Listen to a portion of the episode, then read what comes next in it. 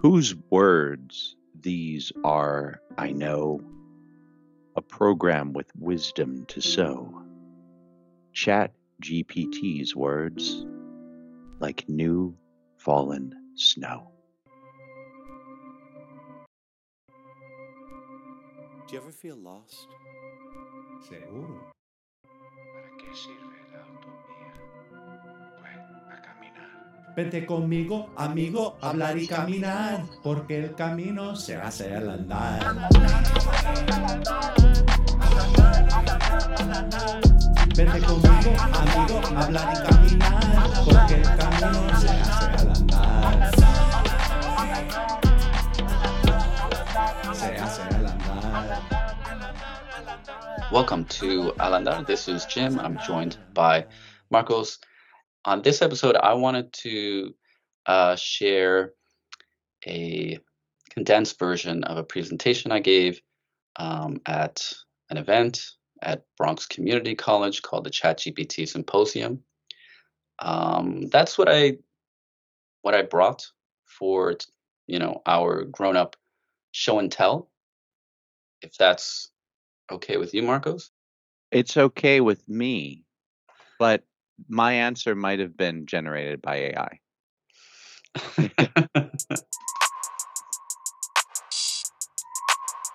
so the talk that I gave um, was called uh, ChatGPT: A Brief Intro. What I was trying to do was um, to an audience of mostly students, give them kind of a an introduction into what ChatGPT is. Um, now, ChatGPT, uh, in particular, you know, was uh, coming out. A lot of students weren't uh, familiar with it, even faculty. Um, I was one of the people who um, was very interested when this came out, and because of the disruptions that were taking place, fears, concerns people had, um, we organized this ChatGPT symposium. Hmm So um, I think let's start out with um, some basic uh, information to catch anybody up uh, who, who who needs it, and then we'll we'll briefly move on to like anything that's important. Uh, so uh, ChatGPT is an artificial intelligence chatbot uh, developed by OpenAI, and I tried to use, by the way, in this presentation, like simplified language, right? Mhm. Because of the audience, but also this is more of a of an introduction. I, I certainly just as a, a preamble or preface to what I'm going to talk about. I'm not an expert, right? I'm not presenting this as an expert, but as um, as a writer and as an educator, um, given my experiences really using this thing, and I've been using this a lot. Uh, OpenAI is the is the uh, research and development AI company.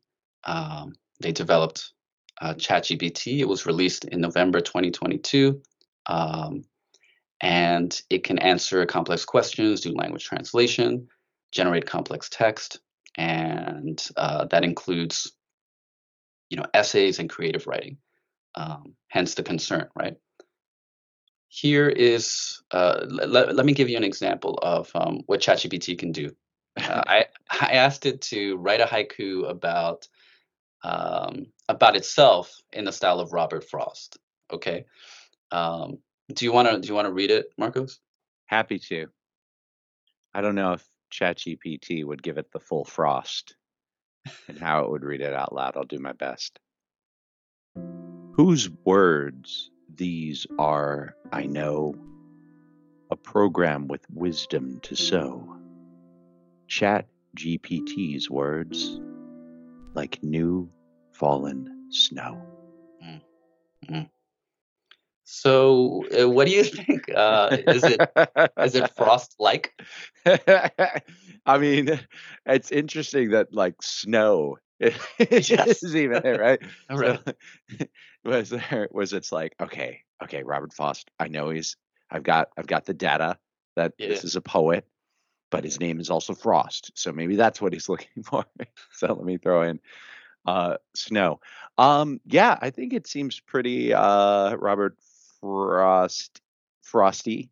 Um, and I I think I would be able from context you can guess it's not by Robert Frost.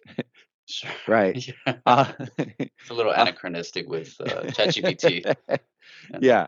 Um, but, huh. At first, it, well, I guess what I mainly notice is that when I decided I wanted to sell it, right, and I try, and I, uh, all I know about acting is that it's it's what children do. You make believe, you pretend, right? So, and I pre- imagine that I'm this, uh, I don't know, brainy New Englander, uh, who really is feeling these words, right? And and and is just releasing them to get across. It it felt very uh, real and and plausible and human. Um, as I look back on it, uh, just looking at the words on the page, it kind of um, I don't know if it says anything. yes. Yeah. Yeah. So it so it satisfies the requirements of the assignment without right. without uh, any Excellent. substance. That's an excellent uh, observation. I, I concur uh, 100%. Mm. So, this is what ChatGPT kind of does. Um, it will satisfy the assignment. Um, poetry, I think, it's is not its forte.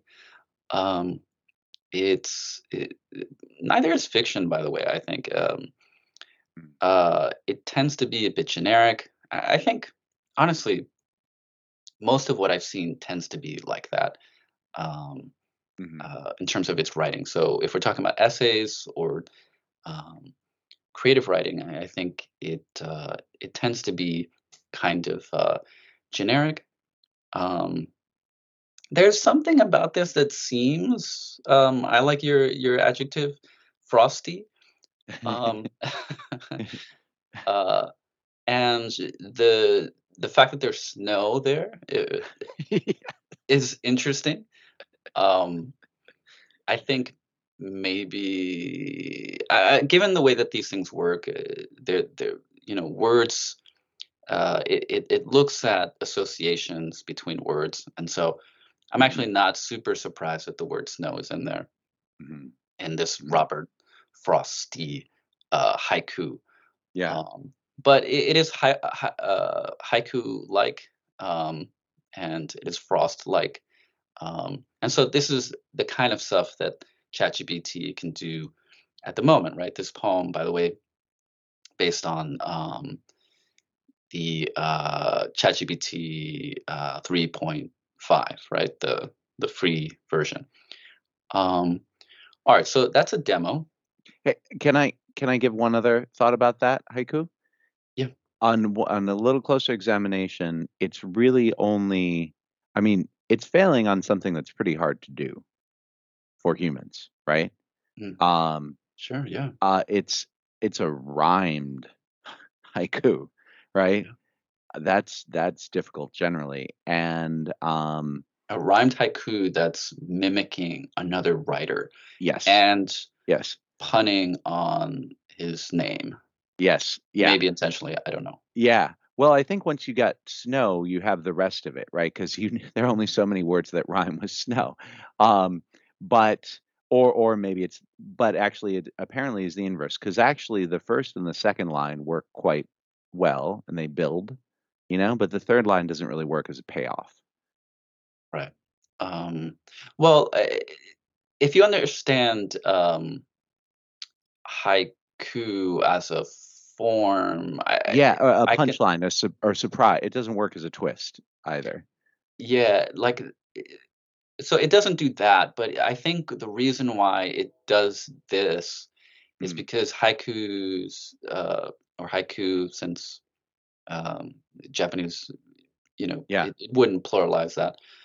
I think that um, it's doing it because of the uh, it's utilizing nature. It knows, okay, I I- I need to utilize uh, nature. this is a haiku, uh, and I think that's why that's there. Okay, dope. Thank you. So, uh, one thing that's important is to understand um, these technologies, um, these uh, language model um, uh, technologies. I'll talk about what that is. Um, to understand what's being driven at, like what is the the goal? Because in giving this talk to students um, and even to to to faculty, to educators, um, I think it's important not to be myopic, right? Short-sighted in understanding um, whatever its shortcomings are now.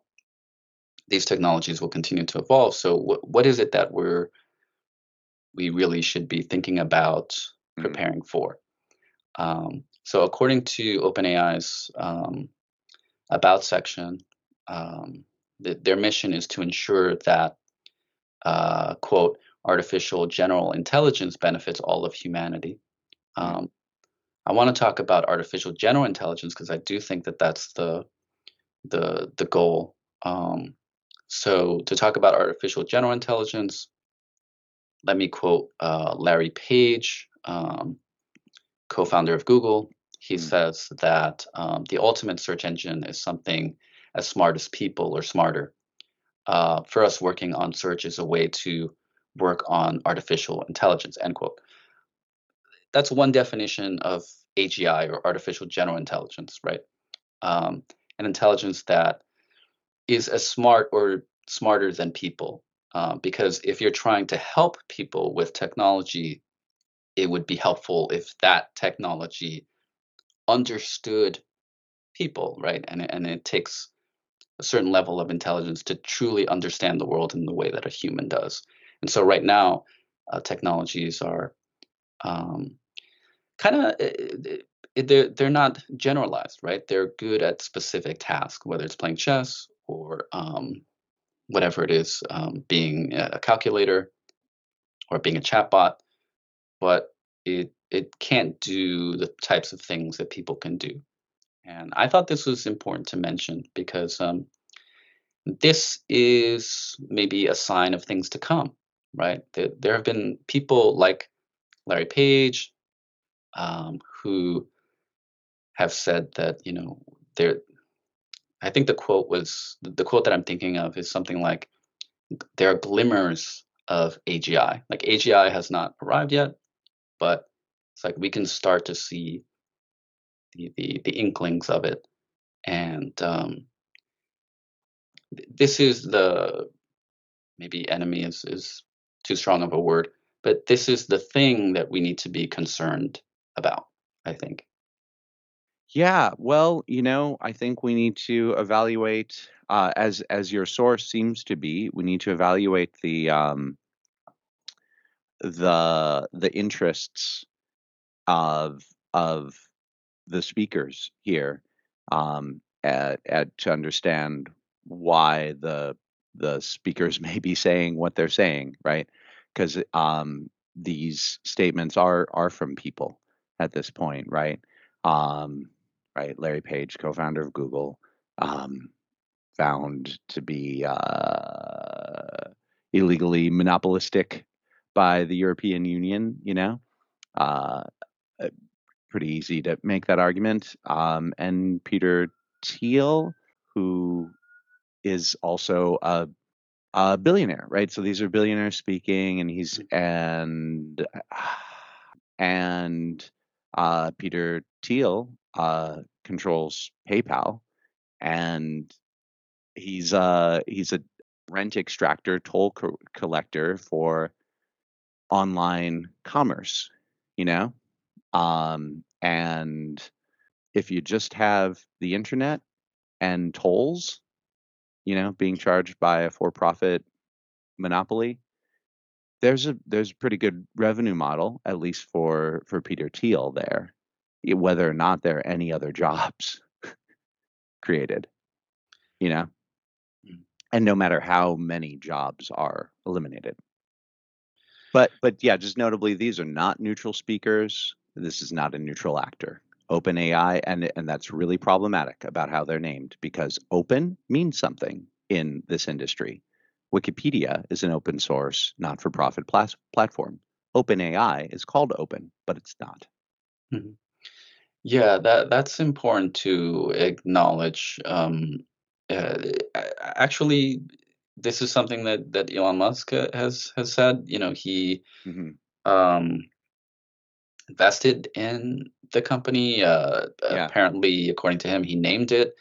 Um, and uh, yeah, it refers to open source, right? And right now, uh, given acquisition by uh, Microsoft of something like 49% of OpenAI, it's it's it's it's not open Yeah. uh, anymore. And, Uh-huh. and and so uh, yeah, looking forward, I think we do want to understand the uh, the, the the business models um, moving forward, and uh, it it wants to benefit all of humanity, and that's easier to do if you're open source and and nonprofit. But when you're for profit and you're closed, Yeah. you know, it- it- Yeah. maybe there's a conflict there. I mean, we'll we'll we'll see. Um, let's Yeah, discuss I think that's a that's a fair way to frame it. Thank you.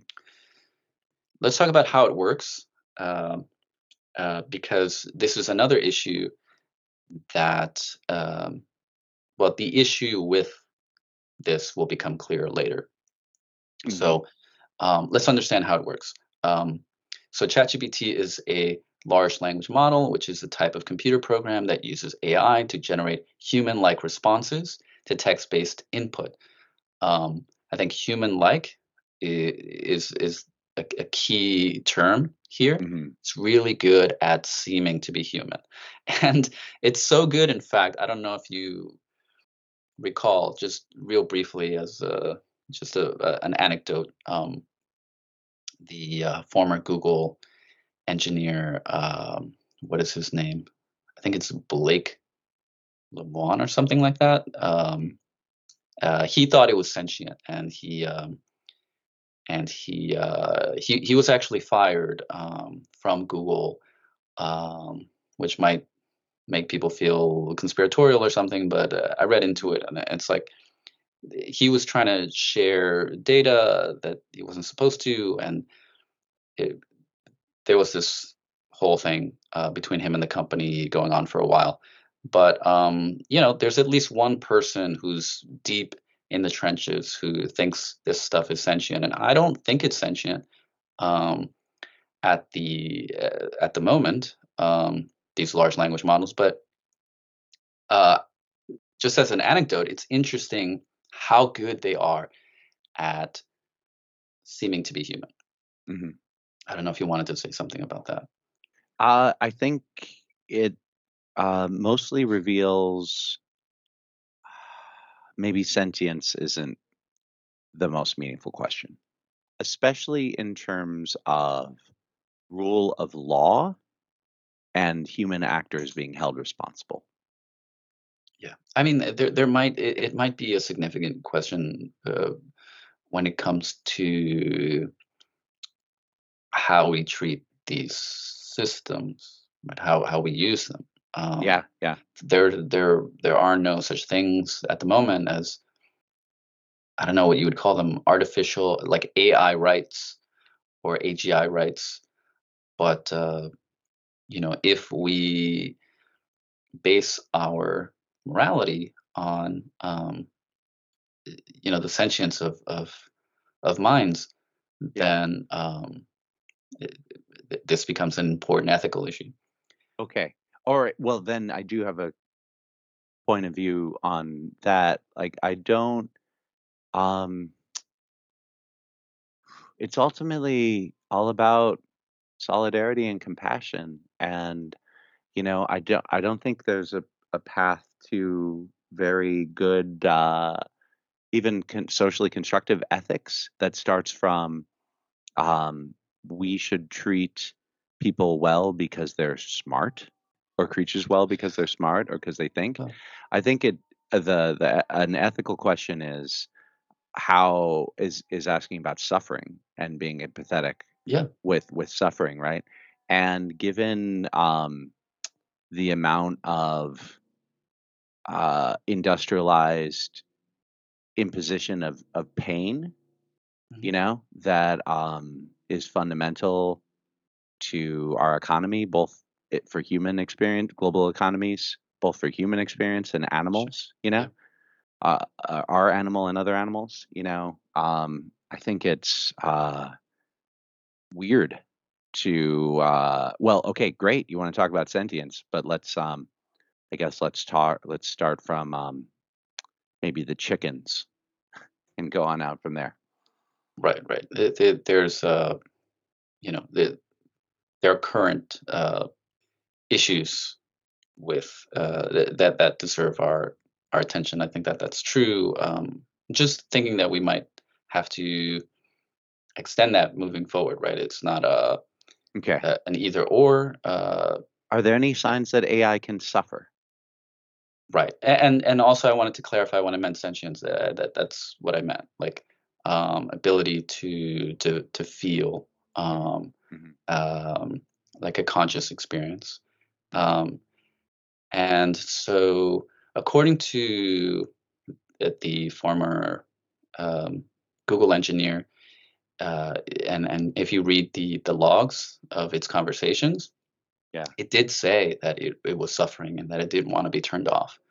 Oh, Um, wow. Okay. it did say that, but um, but my interpretation of that is is that um, it seems so obvious, and I don't understand how somebody who works at Google is as smart as that guy is uh, didn't come to the, to a similar conclusion. But to me, it- it's once you understand uh, some of the stuff we're going to talk about, how it works, then it's easy to see why it's so human-like. So Yeah. let, let me that, that's actually a good segue into these two other points. Great. So the the large language model, uh, I might use the initialism LLM Okay. uh, moving forward. So that's what I mean. Uh, a large language model uh, has been uh, trained on a massive data set of human language. Okay, that's really important. Which it uses to analyze input and predict the most likely word or sequence of words to follow the input prompt based on st- statistical patterns learned from the training data. So, um, two key things to understand. One is that it it seems so human-like because, i in a sense, it is human. Uh, it's it's uh, Mm, mm. splicing together human ideas and human responses. Um, in fact, in the logs uh, where the former Google engineer um, was was talking to uh, uh, the LaMDA, which is Google's LLM, um, which is I think bigger and more impressive than uh, than uh, OpenAI's. Uh, it, it kind of said that the way to be the most beneficial as a uh, as as a as a technology uh, as a as a chat bot is to be is, is to answer questions as a human and so that's why you get these human responses whenever you ask ChatGPT or Google's Bard a question you should Mm.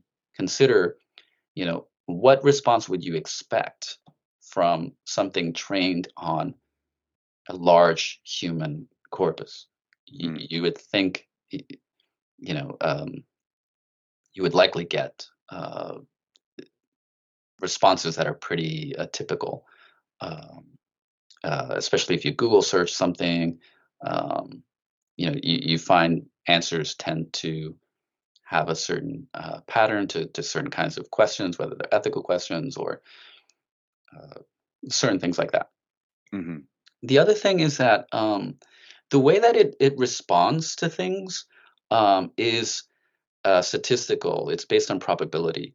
Mm. Um, so if you've texted, uh, most people who text on a smartphone, they get like this suggested word. Um, uh, so like instead of typing out the next word, it will suggest a word. Uh, so you can just uh, click on the word or tap the word instead of having to Mhm. write it out, and that's supposed to be useful. Um, so ChatGPT works in a similar way in that it it looks at the it, its probability distributions it has established as a result of its training um, to pick the next likeliest word, and so it accumulates a certain number of words, and then it's like, what is the next likeliest word to to fill the prompt, as we saw with the with the haiku, um, is trying to satisfy the the assignment, as you said. Um, and so, just really quickly, um, this is the other point. The response is generated using a process called sampling, where ChatGPT randomly selects words from its learned probability distribution to create text that is grammatically correct and coherent. So there's a there's an there's a random element to it that makes it seem um, authentic. Uh, Mm. so it will randomly select a word uh, based on your prompt, and that's the way that it begins. Um, and uh, from there, it's it's just making these connections. Essentially, even people in the field say that like they don't know exactly how it works. Um, Google CEO um, uh, uh, uh, Pichai, I think his name is, um, said that you know, in a sense, it's the there are there are elements of these technologies that are kind of like a, a black box. Um, hmm hmm So um, I think Yeah. all that to say that there's um, there's an element to this that seems authentic and uh, random, and that's useful. But I think it's also important to understand that it's it's also not what it appears to be, right? Which is uh, an intelligent response from something with, let's say, human level intelligence. How much of the field of psychology is looking into the black box of of our thoughts and feelings, you know, our minds? Yeah, that's an excellent point. You know, um, uh, like we don't understand how our own brain works, right? Yeah. We can't reverse engineer the brain, but but at the same time, we're also trying to create this thing Yeah. that's yeah. kind of modeled on the brain to some Yeah. extent. Um, there are these neural uh, networks that uh, that these things have. Uh, they they they- they're modeled after the brain in a sense, and they're not as complicated. But you know, it's it's kind of funny when you think about it. Like we're using our we're, we're limited by this thing, and th- and now we're trying to create this other thing that's like the brain Mhm. um, you know but we're clearly limited by the abilities of our brain to create the brain it's like uh it's almost like you're trying to create a simulation of the world you know but it's like the simulation has to be in some sense like a like a degraded version of, of the world because you're just limited by like power and then like just the physics of what you can you know of of what you can actually put in the uh in the simulation Mm. but these things are also not limited by biological evolution so um these things will evolve faster and and will have uh, uh, organizations connections between these uh, these artificial neurons that uh, you know I think will be superior to what evolution has given us um, at at some Mm. point in the future. And so yeah, I, I think um, I, I think AGI is is is coming, and um, I definitely want to talk about that. Um, Okay. but I have to finish this talk. So let's let's wrap up with this. So I talked about how students can use ChatGPT, right? And I talked about research, writing, and collaboration. I will skim through research um, and focus a little bit on writing, since on Al Andar, um, you know, we focus on our two art forms because we know them best. Um, mine is uh, basically creative writing, and yours is music. So, um, in terms of, of research, um, I, I did mention some do's and don'ts. Um you can learn more about your topic, you can find sources, you can generate summaries of academic papers, but at the same time, you don't want to take what ChatGPT says as gospel. Um, you want to make sure that you verify your sources. ChatGPT will straight up not just make up sources, it will make up quotes. Um, and it doesn't understand that that's not what you want and it's not ethical uh, and it, it's just a bizarre thing to do and of wow. course yeah yeah yeah I've- I've Significant point experienced that. there. Yes, that's a very significant thing, I think, for for everyone to to understand. Um, uh, it's trying to, it's playing a language game. Okay, um, it it doesn't think like a person. Um, it's it's giving you um, what it thinks you want, and if it doesn't have the specific data that you want, it will still try to to to to pass the class, if you will. Okay. Now, writing is pretty complicated. Um, I do think there are some positive ways that you can use uh, these technologies, these LLMs, um, but they come at some serious risk. And this is what a lot of educators um, and students are like uh, really fighting about, um, talking about. So he, here's some ideas, and, and I don't know if you agree or disagree with these. Uh, let's look at these points. Um, you can use uh, LLMs to uh, generate. Um, so what I wrote here was a, a basic outline of points. Um, you can um, create an, an, an outline essentially of of what you want to talk about, and this is good in that it might save you time, um, and it can do other things, right? It can create a uh, a draft for for comparison or for ideas. I have heard of people in other contexts in blogging using these things to uh, to kind of like do the draft and then just edit the draft. And as an educator and as a writer, I don't think that that's a great idea, um, especially if you just keep doing that. Um, and so, a part of the don'ts are uh, don't rely heavily on it to brainstorm or to create drafts. You know, um, especially with creative writing, like the, the goal is to be creative. You want to use these technologies to enhance your skills. Um, they will atrophy your skills if you do that in particular, right? Like, you know, write me a short story about, you know, a, a vampire and a werewolf and, uh, you know, set in the 19th century in Romania. Mhm. And it will do it.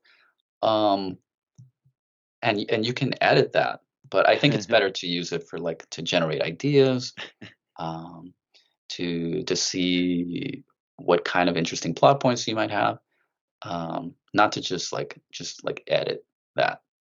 Um, and of course, uh, there's plagiarism, right? Plagiarism just becomes so much easier with these things. And I told you before about a particular magazine, um, Clarkesworld, that um, I forget the exact numbers, but they rejected hundreds of people um, after ChatGPT came out, and and they have these, you know, you can you can look it up, just how many people they're rejecting uh, nonstop because of of plagiarism, because of these technologies.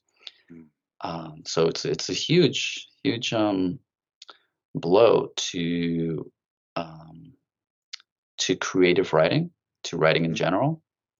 Mhm. So, what do you think about this? Do you have um, an opinion about how it's impacting writing? Um, Yeah, man. I mean, there's a lot there. Um, you know, I, I personally have had these like moments of despair because we do like to think that I don't know, writing has this intimacy to it, you know. It kind of echoes the the unspoken life of the mind, the imagination, you know. yeah, absolutely. And um I um and I put I put so much work into um this uh pretty big body of work of hundreds and hundreds of compositions that I'm trying to sift my way through now, you know. And um the the traditional ways of talking about or pardon me, the received teaching I got about what it would mean to market work, you know, creative work, and uh, what eh, they just don't make they don't make sense to me so much. Um, unique value, you know, um, uh, unique value to reader. Um, yeah, you know, because I do think we've we've crossed a place where where the AI can win the imitation game in just about Mhm. um, in many well in the two creative fields where I'm most engaged.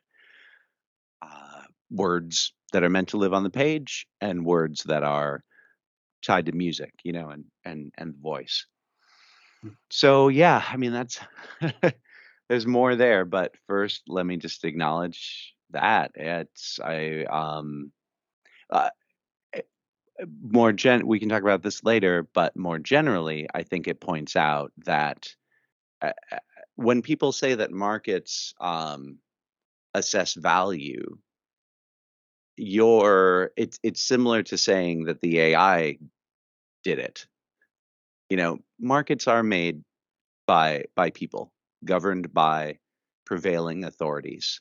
You know, um, and markets aren't. Um, it, we were markets are not a very reliable way of um, assessing the value of human creative work, saying which work has broadest value, even. Um, I think that is maybe laid bare by AI Mm. in time. Yeah. eh, Okay. So um, one thing I wanted to say is that uh, you, you're right. It, it is um, getting better at this at the imitation game, as as you called it. Um, and I'm reminded of like this scientific study that that showed that that if you um, if you showed uh, children, I, I forget exactly the the age of the the kids. I think they were like kinder kindergartners. Um, if you if you show like these five year olds um, uh, movies, right, and you can you can show them movies made by other five year olds essentially, Mm. um, or you can show them like award winning, you know, films um, and and have them value it, like how good they think these things are, right? The the conclusion is kind of obvious here, the based on everything we talked about, and just like if you think about it, um, that that the the the five year olds uh, valued um, the the the the films made by other five year olds like a lot more than than these great films, right? So so so value is subjective, right? And and yeah. you talked about the market and, and there's a lot of stuff out there that's extremely popular that I think both of us, you know, think sometimes in private, uh, sometimes publicly, you know, we're like, this, this is trash, you know, like this is just not good. Um, they, I, I won't name anything right now, but um, Hip hop. Neither will I. whether it's in music or whether it's Uh, in, yeah. in writing, uh, I can I can mention some stuff. But um, Dan Brown. uh, I wasn't actually gonna name. Ja- I, I don't know. Okay, sorry. I, I was gonna actu- actually. Well, she. I'm over my cough now. Don't worry. uh, the Twilight series, you know, was was not the best Ah. written uh, piece of, of of literature, but it it sold incredibly well. Yeah. Um. Yeah. Anyway, um, the thing is, like right now, we're at an interesting point in in this technology, in that, like, if you pay attention, you notice it's not deep, right? This is not this is not good work, right? We read the the Frost poem, and it's like, Mhm. okay, like that's better probably than the average person in the street can write. Uh, can do the same task, right? Especially, you know, uh, if we include time as a as a variable. But if um, uh, but if you ask a, a poet, you know, or or Robert Frost to write that haiku, you would get an infinitely better poem. But at the same time, what I'm worried about is the gap will start to decrease, and um, there's there's nothing in uh, intelligence derived from evolution that I that I don't think can be replicated um, artificially um, eventually, and um, that that's I mean, who am I to really give that perspective? But I, that's of- I I agree. So but that yeah, yeah. A, lot of people tend to agree with that in in psychology, neuroscience, um, artificial intelligence. Mhm. So, all right. Um, moving forward, it's it's going to be a, a challenging a challenging time. Yeah, and Um, last on this topic, uh, have you have you been following the Writers Guild of America strike? I have not. I've read like two short articles about it. Um, I, I yeah, and I could talk about those things briefly, but um, or ju- just that AI is one of the key uh, points that they're striking over? Yeah, absolutely right. AI is, is, is a key key concern, and uh, yeah, absolutely. I mean, you know, you, you talked a little bit about the exploitative nature of of, of, of capitalist incentives or uh, application of capitalism, and so um, I think that uh, that's definitely there. And so, and, and the the WGA strike, I think, also highlights um, this struggle between um, productivity, right? Mm, mm, Um, which is why we created these technologies to begin with, Mm. um, and human, the human value system. Um, Mm. You know, um, why do we make stories? Why do we find? Why make stories? I mean, y- you look at the human yes. experience. Um, we really value stories. Uh, you know, one of my favorite articles, maybe of all time, is uh, the story of storytelling. Uh, it was published in the Atlantic, I believe, um, and it's about the origin of storytelling and how incredibly important these things are. You know, if you want to get sciencey from an evolutionary perspective, but also just from human value perspective in early human societies and and and how that translates to to today. Um, it, they they tell us who we are and what we believe and what we aspire toward. Um, you know, I kind of compare them a little bit to like almost the storytellers and how valuable they were in, in these tribal societies to like almost Yeah. uh, priests. It, it held that much significance. Writing is definitely being disrupted, for sure. So there are ways to collaborate with these technologies that can help you. Um, you know, um, I've had extended, even frust- frustrating conversations with uh, ChatGPT in particular um, about stories or about different things. Uh, uh, it, trying to use it in a productive way. Um, it, it can suggest improvement. It can react to things that you write. It can help you focus on writing by helping you solve things in the way. So if you're writing stories, you know, it, it might help you, for example, if you're writing a science fiction story and just logistically you want to understand the mapping of a starship, let's say, um, given certain scientific constraints, you know, gravity and uh, or the lack thereof in space, um, and uh, food and all this sort of stuff that you need to think about for like a interstellar trip. ChatGPT can help you gather that information because it does so kind of succinctly. You can ask it complex questions, and that is that can be used productively in that it can help you focus on the writing. You don't need to spend a ton of time googling and reading articles um, unnecessarily. Um, if what you really want to do is focus on the story because you know uh, how exactly that ship solves the gravity question maybe isn't the most important thing for you to figure out. Th- those are those are those are important things. Um, on the flip side, you know, you can't replace the perspective of other people with this technology um, because it's just not that good, um, and it's, it's, incorrect a lot, um, and it's playing a language game. It, it doesn't have true understanding. Um, and uh, so I think it's still important as a writer to have beta readers, um, to have people to bounce ideas off of. But using these technologies to supplement what you're already doing, I think um, can be productive. Um, and of course, problem solving is an important skill as well.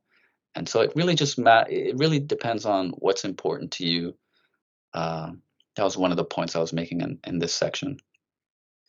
Here's a here's a serious uh, concern um, ultimately that I think needs to be considered um, for anybody using these technologies. Uh, I frame this particularly for for educators and students. Um, I think it's important for for anyone using these technologies. Um, let's first acknowledge that these things don't have subjective experience, right? They don't have uh, feelings and emotions. They don't experience the world or culture. Um, and they're not great at understanding irony and sarcasm and poetic uh, use of language. And so um, I read this really good um, op ed in the New York Times called The False Promise of ChatGPT by Noam Chomsky and others. Um, and it, the, the point made there was that the way that ChatGPT thinks and and humans think is different, um, and and the implications of that are important. So humans create explanations for the world. We have understanding. Um, we can infer. We can abstract. We have at when we're learning language uh, or when we typically use it, we have a much limited, much more limited use of of words um, than say one of these machines. And we're not, quote, as ChatGPT does, uh, infer brute correlations among data points, right? We're not using like math to like make all of these probabilistic uh, connections between words to finish a prompt. We're we're creating a story, right? We're creating a story about the world. Um, and so here's why I think this is important. Educators ask students to think critically, relying on their subjective experience, critical thinking, and so on. Students will rely on ChatGPT to think critically for them, but it can't, but it seems to, right? Mm-hmm. So they, so the students and potentially writers, if they're using this, um, will be using these technologies to um, uh, help them think critically right? Whether it's because I mean, really, an essay is like critical thinking, and um, and not only does does does it not do that, but students will think that it is, and so you're replacing critical thinking with something that looks like critical thinking. Uh, so critical thinking is never actually happening, um, and that's so core to to what we do as educators is like teach um, teach students how to think more critically.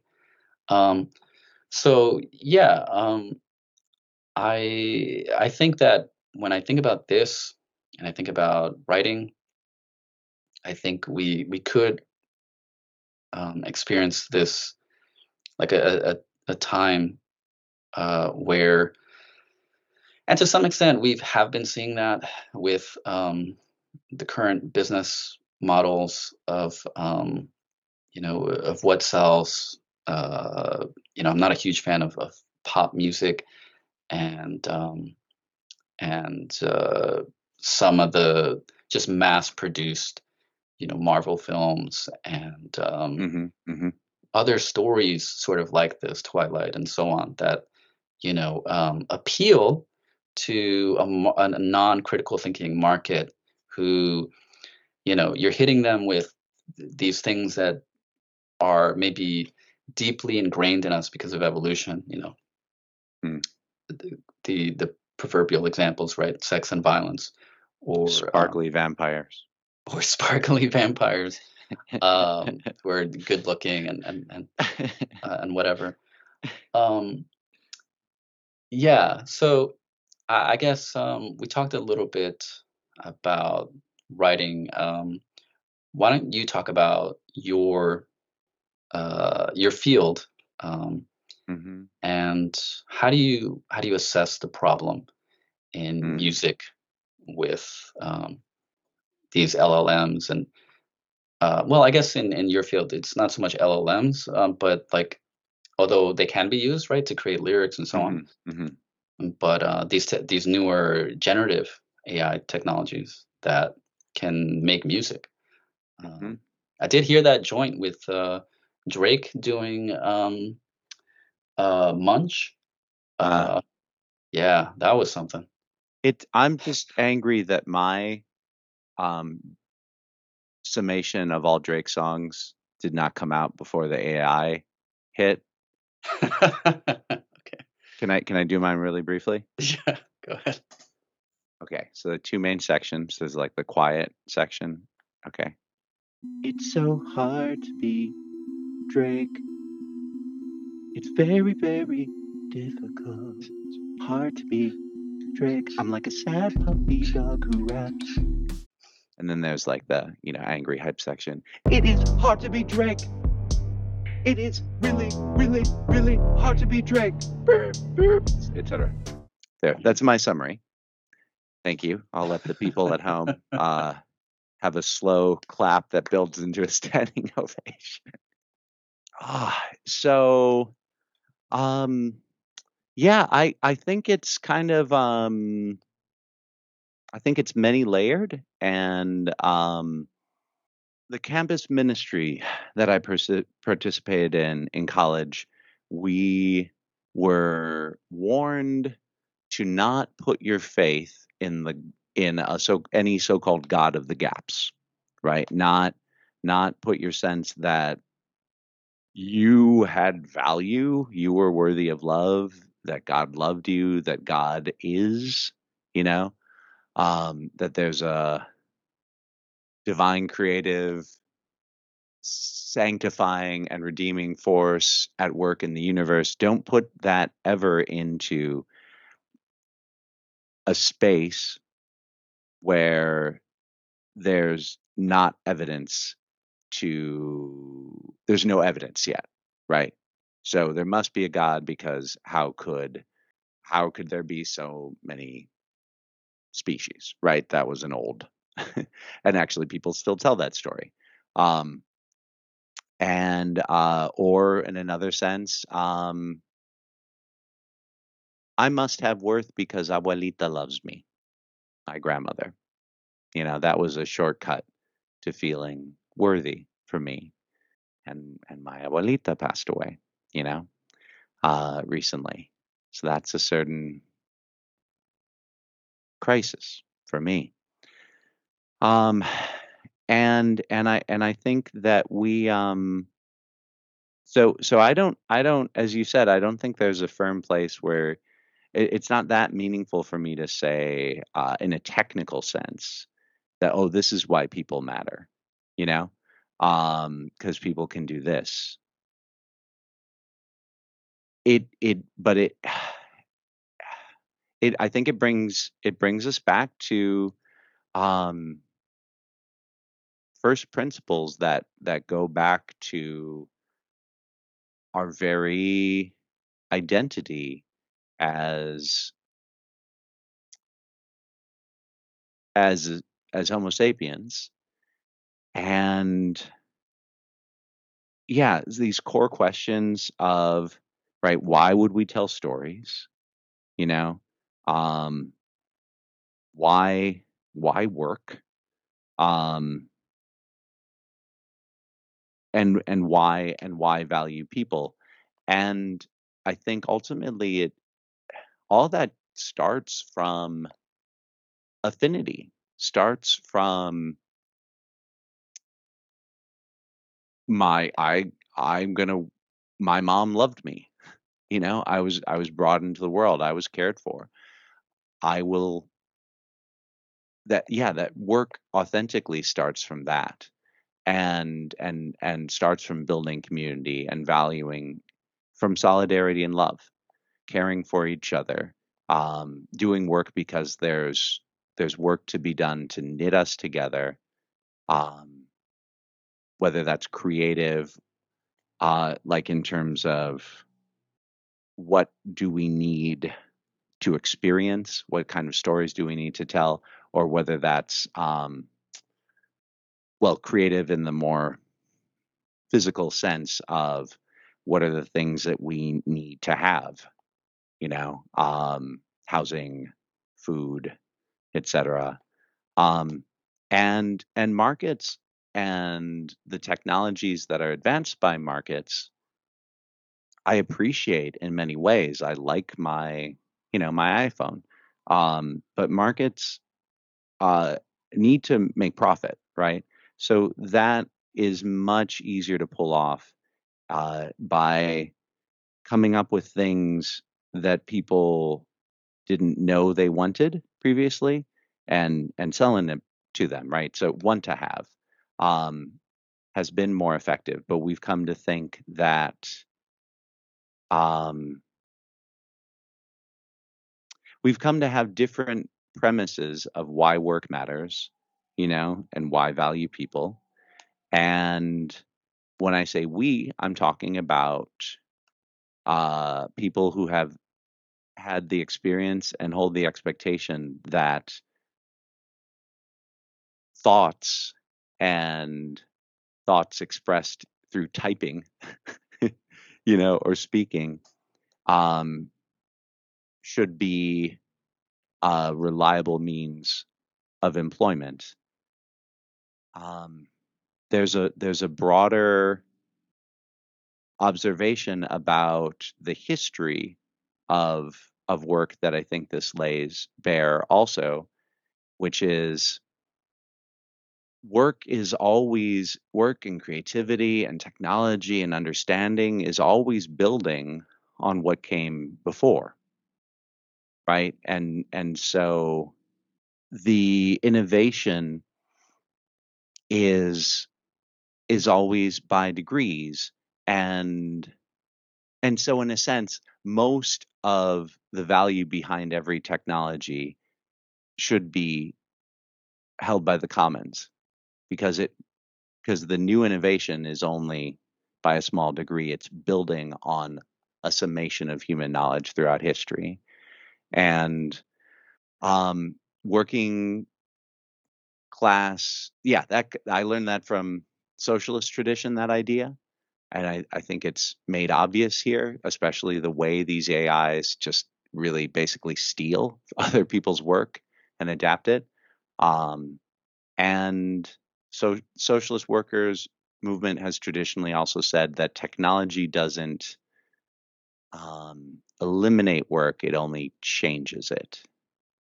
And i think it's obvious that we have a ton of work to be done so maybe we could stop wasting time on work that doesn't need to be done and now focus on uh, what we need to do to stop the climate catastrophe and to have health care to to give health care and housing and cultural needs to everyone Yeah, I think that's really well put. Um, sorry for vomiting that all out no, I I appreciate it. Um, and uh, what it makes me think about is um, how uh, generative AI um, and AGI in the future um, it is um, it, it seems like it's it's going to to force a um, a realization uh, like a it's going to manifest or bring forward um, our value systems in a, in a very forceful way. Um, this is a good segue to the final section of the presentation, which is like looking forward. Um, these things are hard to predict, but like I do think that as educators, we have an obligation to um, to try to predict the future, right? Because yeah. part of the the the the goal of education is to prepare students for the future, um, and that doesn't have to be employment, right? It can be um, future of human experience, right? As a formative um, Hmm. experience uh, that can make you more useful for for other people and, and for yourself. So let's look at that.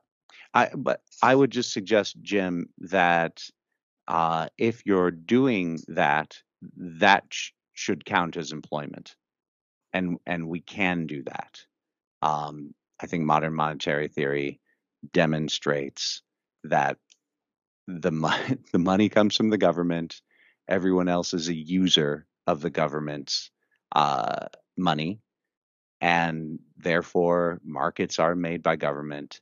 Jobs can be made by government, um, and we don't need uh, to rely on the notion of basic income. We can have full employment, and if you're, we can have a job guarantee, and so if you're doing what you said, right? You said something like helping people, adding value, or something like that. How do you put it? Um, it's helping people be more useful to others and to themselves. Yeah, that like that that you sh- you know that should count as a job if you're if you're able to demonstrate that you're doing that. You know that should count as a job, and MMT demonstrates that our restrictions are not financial. We're not um, the market uh, we're not we're not restricted by the market. We're restricted by real source resources and imagination. Um, so that i think that's a, the biggest point that i would make though that like um, we don't have to fear uh, eliminating all of our jobs any more than we have to fear um, the debt ceiling. Hmm. they're both real if we pretend they are but they're made by us you know? We think this is an important uh, time to interject and say that uh, we have different uh, views on things, and I am not sure what I think about MMT. Mhm. Um, but uh, but I have learned a lot about it because of because of you, and Thank you, uh, and and I appreciate that. And so I'll leave it at that because I we have other things to talk about. Absolutely Um, so this last section of the presentation is uh, looking forward at the future landscape, and and it's titled "Conclusions" or what can be drawn from uh, some of the stuff that we talked about earlier. Um, it seems like uh, LLMs uh, pose a threat to educators, and as we talked about, to to many people, many creatives, Mhm. um, and and the future seems uncertain in, in many regards, uh, as we talked about. Um, it- one thing seems pretty clear, right? Which is we can't go back. Uh, you know, like with steam power, you know, uh, we we can't go back to an uh, a less efficient uh, technology. Um, uh, I, I'm not saying that we should replace uh, human creativity. Certainly not. Um, but I'm saying these technologies are are here, and so th- they're likely not going to be going anywhere. Um, at best, I think we can pause, but actually, I don't even think that we can pause anymore. Um, right? There was a, a call uh, by by many prominent people to pause AI research for something like six months, and that becomes kind of a prisoner's dilemma because, like, you know, uh, if if we do and others don't, then we are giving the competitive advantage to the people who don't pause AI research. Um, and as good as the, the intentions are, um, and and I've heard Max Tegmark and, and others talk about why this is important. Um, the intentions are good, right? We it, it's kind of a black box. Uh, this could usher in an era of super intelligence, um, and so it's it, what that means to me as a layperson is uh, you know an uh, like an unknown uh, time right uh, we're talking about potentially an intelligence that's greater than us um, Mm. by definition we can't understand it Mm, um, mhm, mhm. so um, as far as I can tell, the the, the, the near future landscape um, is collaborative, right? Human and AI, um, similar to what's happened with chess. Uh, that human AI uh, chess players are are the best chess players, um, and um, you know this is a pretty safe, um, you know, uh, uh, piece of speculation because it's already collaborative. Um, I just think it's going to be even more so moving forward um, because these technologies are becoming more useful. Because as we talked about with Larry Page, like that's kind of the the point. Many people, including educators, have uh, have thought about like banning these things or, or or you know have taken the approach of kind of almost like running away um, almost like a, a luddite kind of um, point of view. And i don't think that that's the right point of view because i think these things are there. Students will use them. They're free. They're online. Um, and uh, creators will use them uh, as long as they're useful. Um, and so I think we need to realize that th- there is no kind of running away from the situation, as Mhm, far as I can tell. Mhm. Um, so, as far as educators are concerned, I, I think, well, I'll just speak more broadly. Um, I think that we can use this to use these technologies um, to enhance our skills to be more productive, but I also think that um, you know, we also need to understand how we might be undermining our um, creative capacity, the, the things that we value uh, for the sake of productivity, right? It, it is kind of a, a double edged sword. Um, Mm. So, idea generation is important in my view. Critical thinking is important. In fact, people define intelligence as, you know, problem solving. Uh, so, um, Mhm, mhm. just like with so many other things, uh, I quoted the, the quote from Larry Page actually comes from uh, an article, Is Google Making Us Stupid? Uh, like, Is Google Making Us Stupid? is about the attention economy. Yeah. Yeah. Did you Well, wanna- since Aristotle, right? Oh, absolutely. Is, yeah. is writing making us stupid?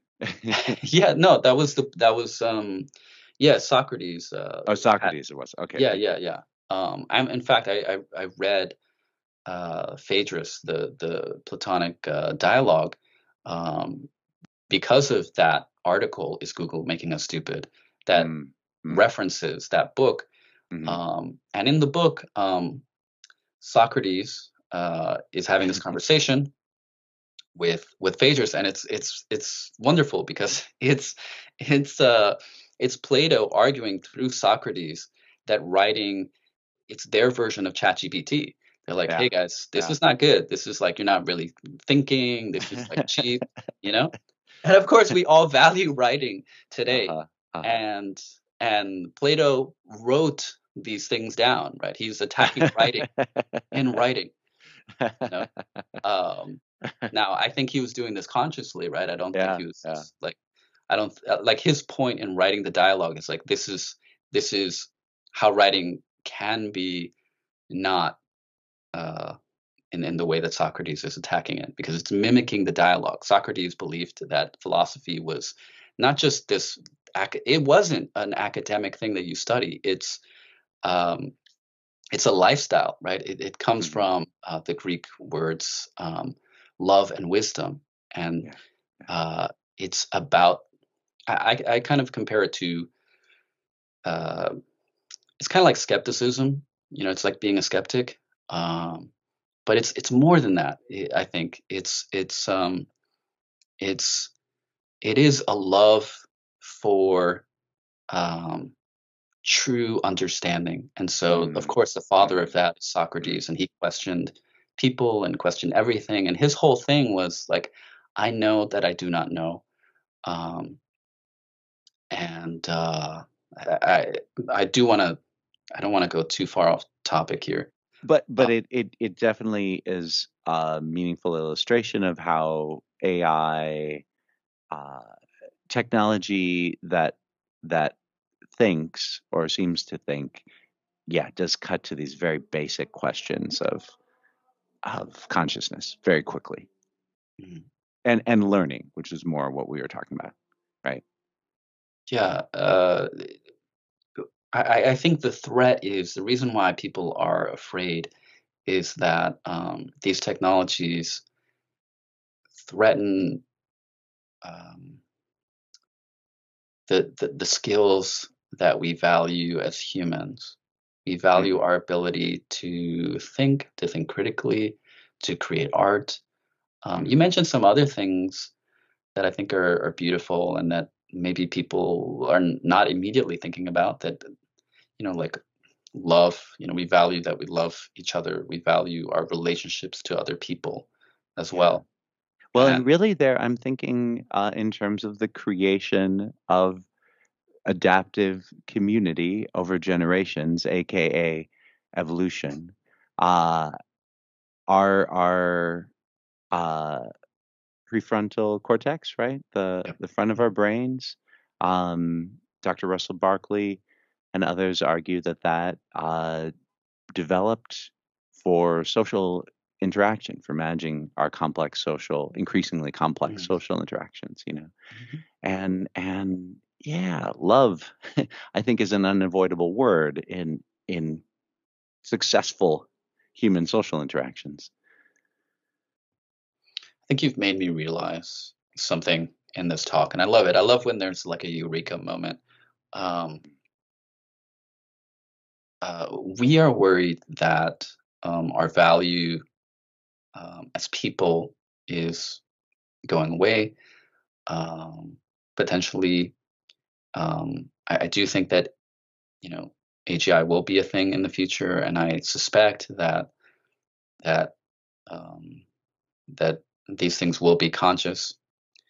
Um, even though I understand that uh, we don't understand consciousness really um, as as a as a as a race of people. Mm, Um, and so th- that is a threat. Um, uh, I do think that we will continue to value other um, other people. We value the stories, um, human stories, because we're human. yeah. Um, we may value AGI stories um, hmm if that it becomes a thing, um, if if they are conscious. Um, uh, but I think there will there will always be a place for human stories, and um, and finally, um, like thinking about these technologies and how they continue to evolve. Um, it, let's say you know we do get AGI, it's able to take away all of these things. Let's say it does think better than we do, and it's able hmm to create art better than we can, and it's able to run economies better than we can. And it's like at what point, uh, like what value ultimately do we have uh, as people? And I think what you said uh, was beautiful because um, they can't take away um, they can't take away our love um, hmm for each other. Um, there's a beautiful early jazz song Mm. called um, uh, "They Can't Take That Away from Me" by Ella Fitzgerald and Yeah, uh, yeah. and Louis Armstrong, hmm and uh, and that song is about love. Um, and no matter uh, no matter what happens here uh, on Earth, um, our, our value as people isn't ultimately tied to whether we're the smartest thing around um, or that we can make books better than uh, anything else or make music better than anything else, but that we value these things because we we are people and we value people uh, because of our connections to them, and uh, that's what you helped me realize. and so the future doesn't seem so scary, my friend. Amen. I I sure hope so. And I I would just add as as I think you help me remember often, um, it doesn't happen by itself. Right? That if that's our future, we humans will have to make it, you know? And there's and I hope that's our future. And um bueno, there's this uh dicho boricua that I've heard in very like Afri Puerto Rican cultural settings. Hay cariño o no hay cariño, right?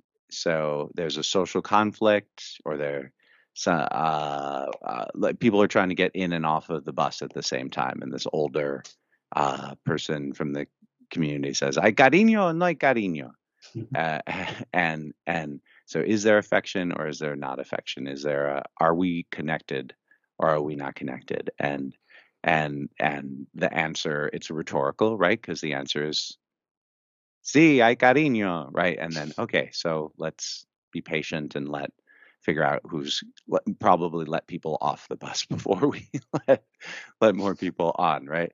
Um, and yeah, and it's like so if if there's cariño, we'll also realize if there is this bonding, we'll realize that there is work. And even actually in some place, if there's um, distrust, there will be work, right?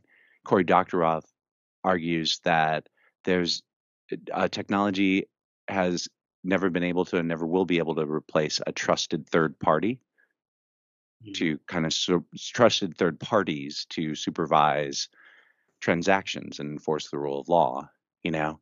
Um and um and if and if there's so yeah so in a sense that's one part of the future of work and um if there is a solidarity to motivate us if si hay cariño um we will also see work that can be generative right? And and, and um just expand our potential productivity right?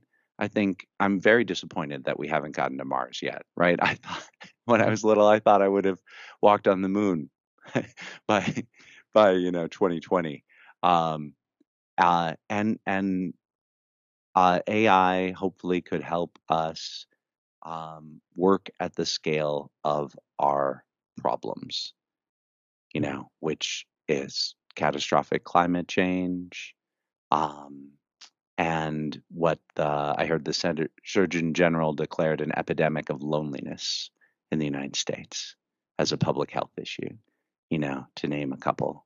Care work caring for the natural world and caring for each other um yeah ai i don't think as you say uh five year olds prefer the movies by other five year olds uh evidence seems to suggest that people uh people do need people.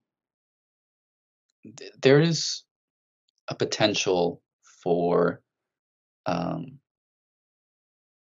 for AGI to be the best thing that we've ever invented.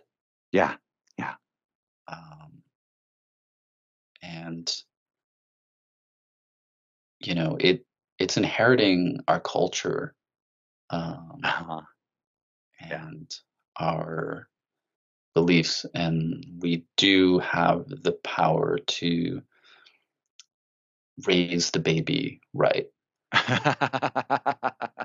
and uh, to Yeah. use the you know this metaphor of, Yeah. of, uh, it's it's it's like I mean we are creating if it does if it is conscious I mean we are we're creating life. Um, and uh, so with all the fear of of of uh, it taking away jobs and, and and human need for for this or for that um, and we won't be the most dominant thing around maybe uh, whatever you know that even means um, uh, th- there's also the potential for this being the greatest thing that has ever happened that that shifts our focus on um, uh, let's say market driven you know algorithms uh, for success uh, to true human derived value um, and, and human connection um, and it, it in a way it, it will help us to focus on what it actually means to be human Al Andar. Alandar, it can do that for us right now, you know, in the moment. We can uh, we can work to actualize that. Paso a paso, step by step in life. Paso a paso. Al Andar.